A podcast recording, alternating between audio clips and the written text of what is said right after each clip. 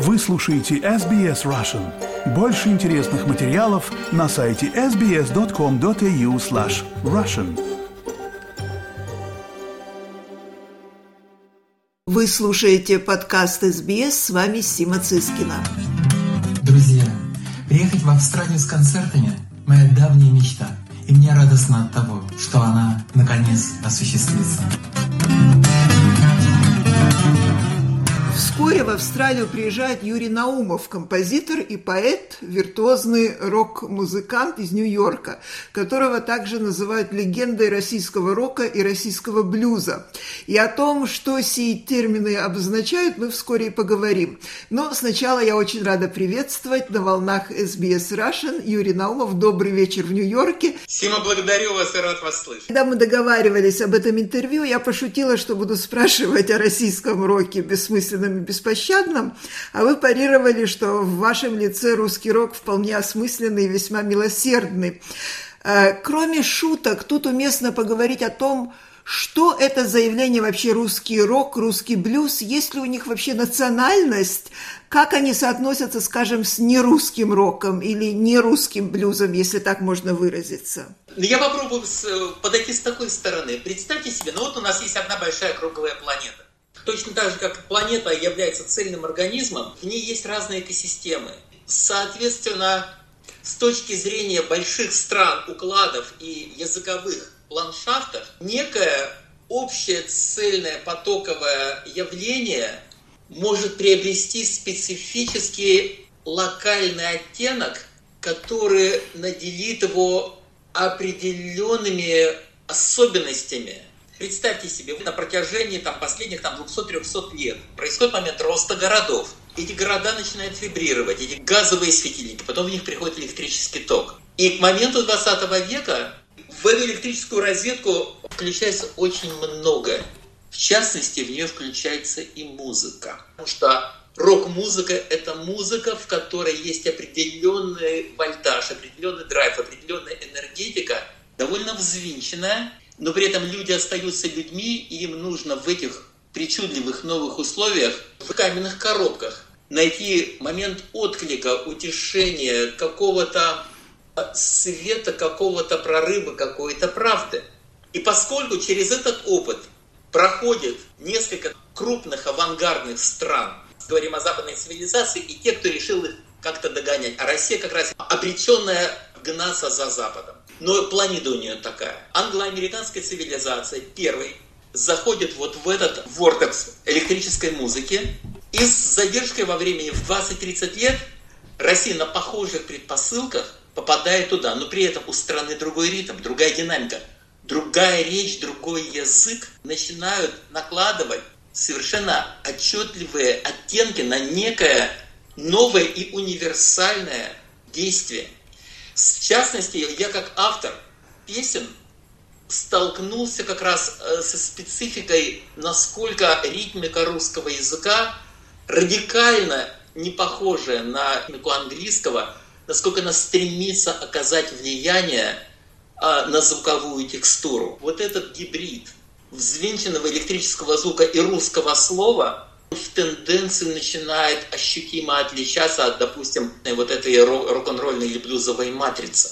Например, вот английский ритмически он идеальный язык для рок-н-ролла, потому что очень много одна-двухслоговых слов, которые ритмически просты, get, got, они могут нести в себе, ну, 15, 20, 30, 40 смыслов в зависимости от контекста. То есть ты можешь нарочито простым языком выстроить историю, которая может быть в зависимости от контекста очень эластичной и глубокой.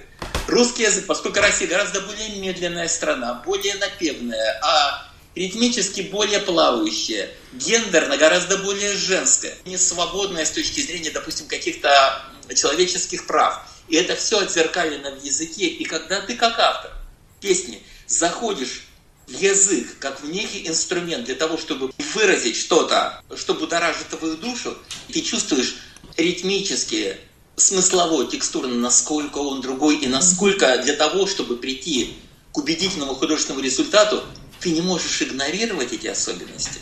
Я понимаю. А вот мне как раз э, в русском роке и русском блюде как бы созвучно тому, что вы сказали, в первую голову слышится наследие авторской песни, то есть многозначительный и прекрасный текст поэтический. В иностранном рок-творчестве, может быть, вот э, тоже благодаря тому, что язык проще, хотя, да, эластичный, возможно, э, много э, скрывает в себе разных смыслов, но тексты при огромном количестве исключений, конечно, э, гораздо примитивнее часто, чем э, русские, мне кажется так. В России к моменту, когда подкатила к русскому року, планка русской словесности была уже задрана настолько солидно, настолько высоко, и принимающего во внимание, что Россия логоцентричная страна, то очарованные англоамериканским примером прекрасной музыкой, которая по вибрации, по драйву, по ритму была созвучно вот этому безумию наэлектризованных городов, допустим, 60-х, 70-х, 80-х, люди, когда они зашли в русский язык, потому что рок-н-ролл, он настаивал на том, что это будет песня, это будет гибрид музыки и слова. Они не могли отмахнуться от богатого собственного поэтического наследия, которому ты чуть ли не принужден соответствовать, чтобы просто проявить в мир, что ты являешься состоятельным автором, иначе тебя не воспримут всерьез. И это в воздухе, это в крови. Угу. И поэтому что произошло с русским роком, я, в принципе, склонен расценивать себя в этом смысле как исключение из правила. И мне горько констатировать это правило. Люди, увидев и почувствовав на инстинктивном уровне, что богатая, сложная, красивая музыка не является столь уж существенным атрибутом. Угу. Люди тебя простят бездарные 3-4 аккорда за хорошие строфы. То, на что вы среагировали, и, к, к сожалению, вы правы. Традиция авторской песни, которая музыкально, это слезы, это два притопа, три прихлопа, но это хорошая, осмысленная Поэзия, да. Русский рок подхватил вот ровно это. А зачем нам быть Led Zeppelin, поздний Битлз, Pink Floyd и Queen, мы можем точно так же, как Высоцкий, просто включившись в электрическую розетку, в те же два-три при, притопа и прихлопа сыграть хорошую, честную mm-hmm. песню, и нас полюбят. И этого достаточно. И хорошая музыка, качественная, сложная, интересная, она избыточна. Mm-hmm. Она не нужна для поставленной задачи. И произошло выхолащивание музыкальной начинки, которая к моменту конца 60-х, начала 70-х ипостаси англоамериканских исполнителей была потрясающей, была очень обещающей. И ведь именно, именно вот это оказалось сведено в России почти на нет. Но художественное слово, эта традиция оказалась сохранена. Мне-то как раз было интересно именно как композитору создать достойный гибрид, при котором уровень музыки будет высоким, и градус оригинальности будет высоким. признаюсь,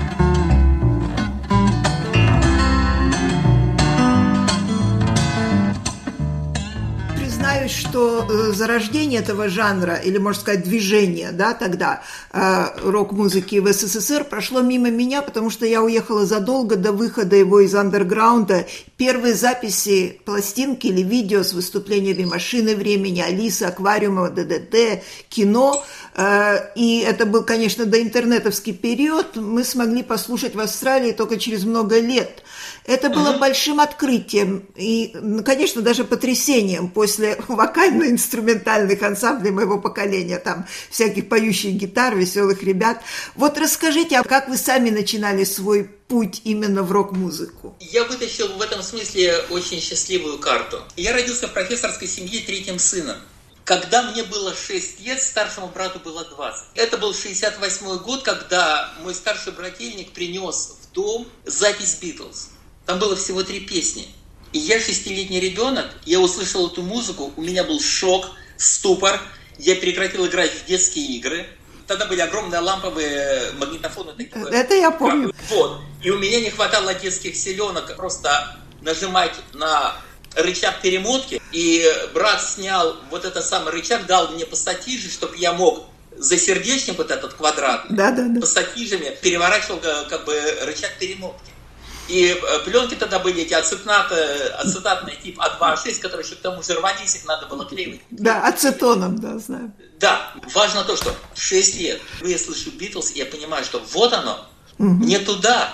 Самое главное событие в моей жизни, оно будет происходить в звуке. Вскоре после этого я увидел фотографии Битлз. Я думал, что есть, наверное, какой-то остров в океане, есть такой народ, который называют Битлз, и музыка этого народа, этой народности, этого племени, она вдруг стала невероятно популярной на планете. Когда я узнал, что это всего четыре чувака, которые навели такой шорох, я захотел стать звездой рок-н-ролла в 6 лет. Это редкий и счастливый расклад, когда ты свой путь находишь в столь раннем возрасте.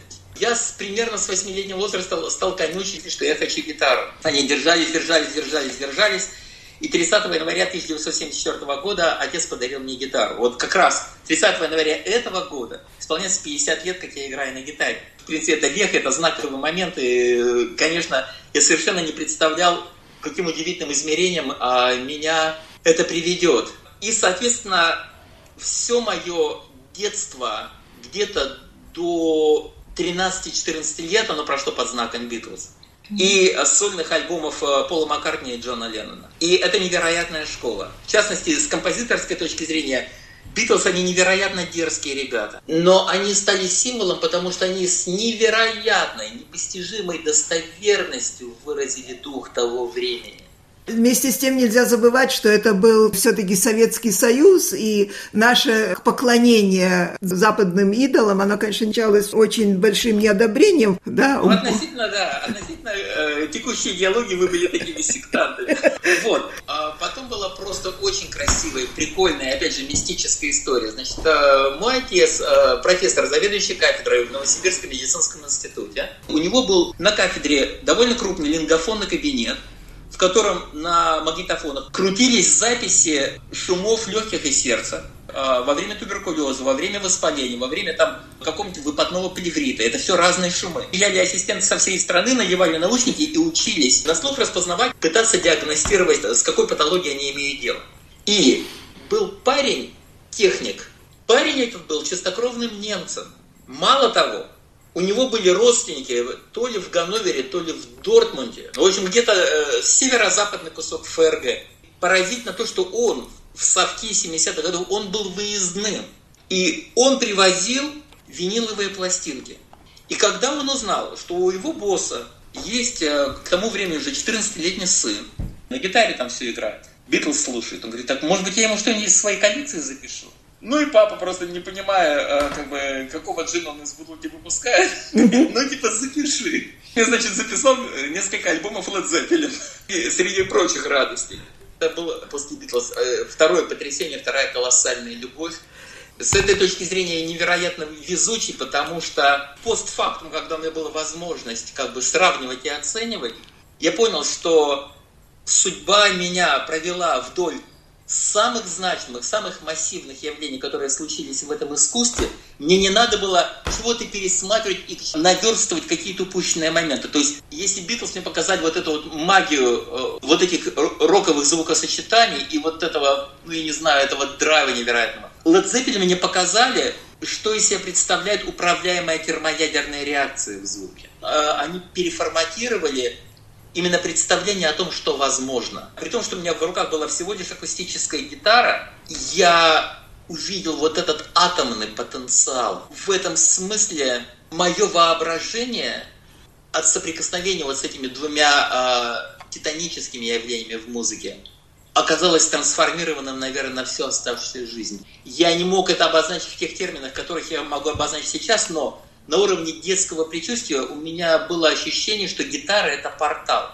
Какой-то параллельный мир. Я провел всю свою юность в многочасовых, многолетних экспериментах.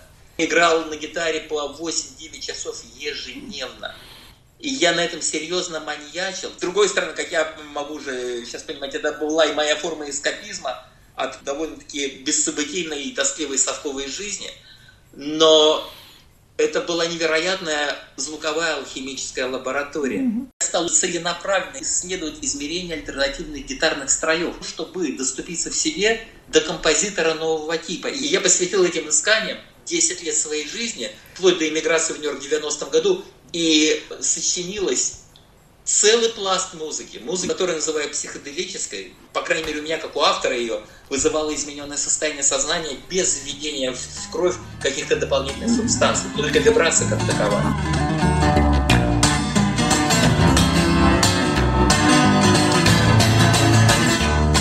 А когда вы изобрели свою уникальную девятиструнную гитару?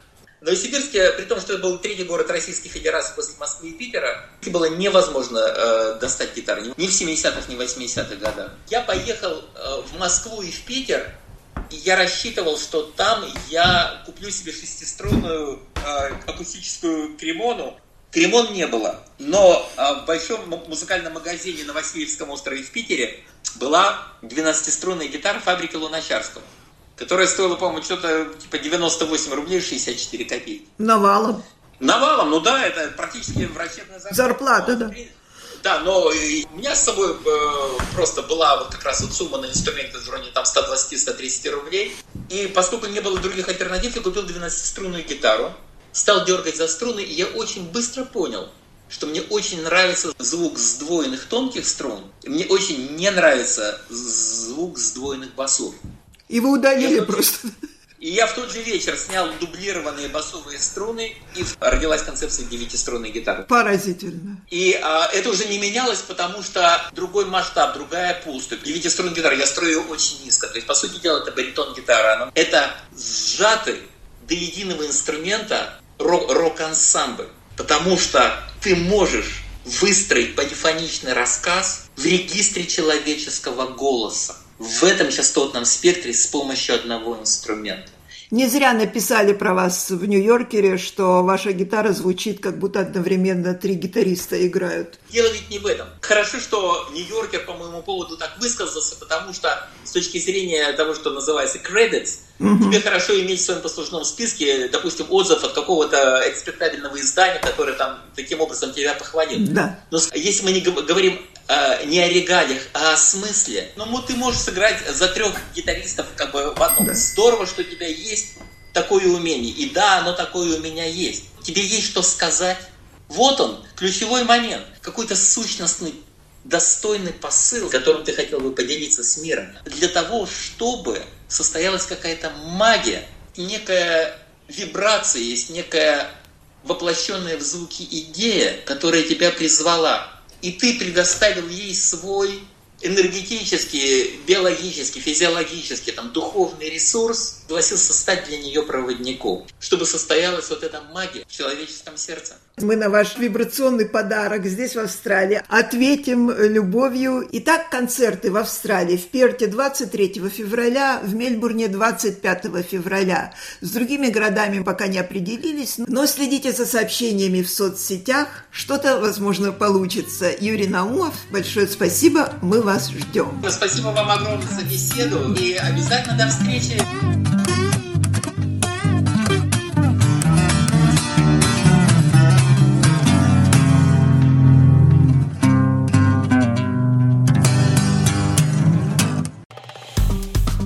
Поставьте лайк, поделитесь, комментируйте. SBS Russian в Фейсбуке.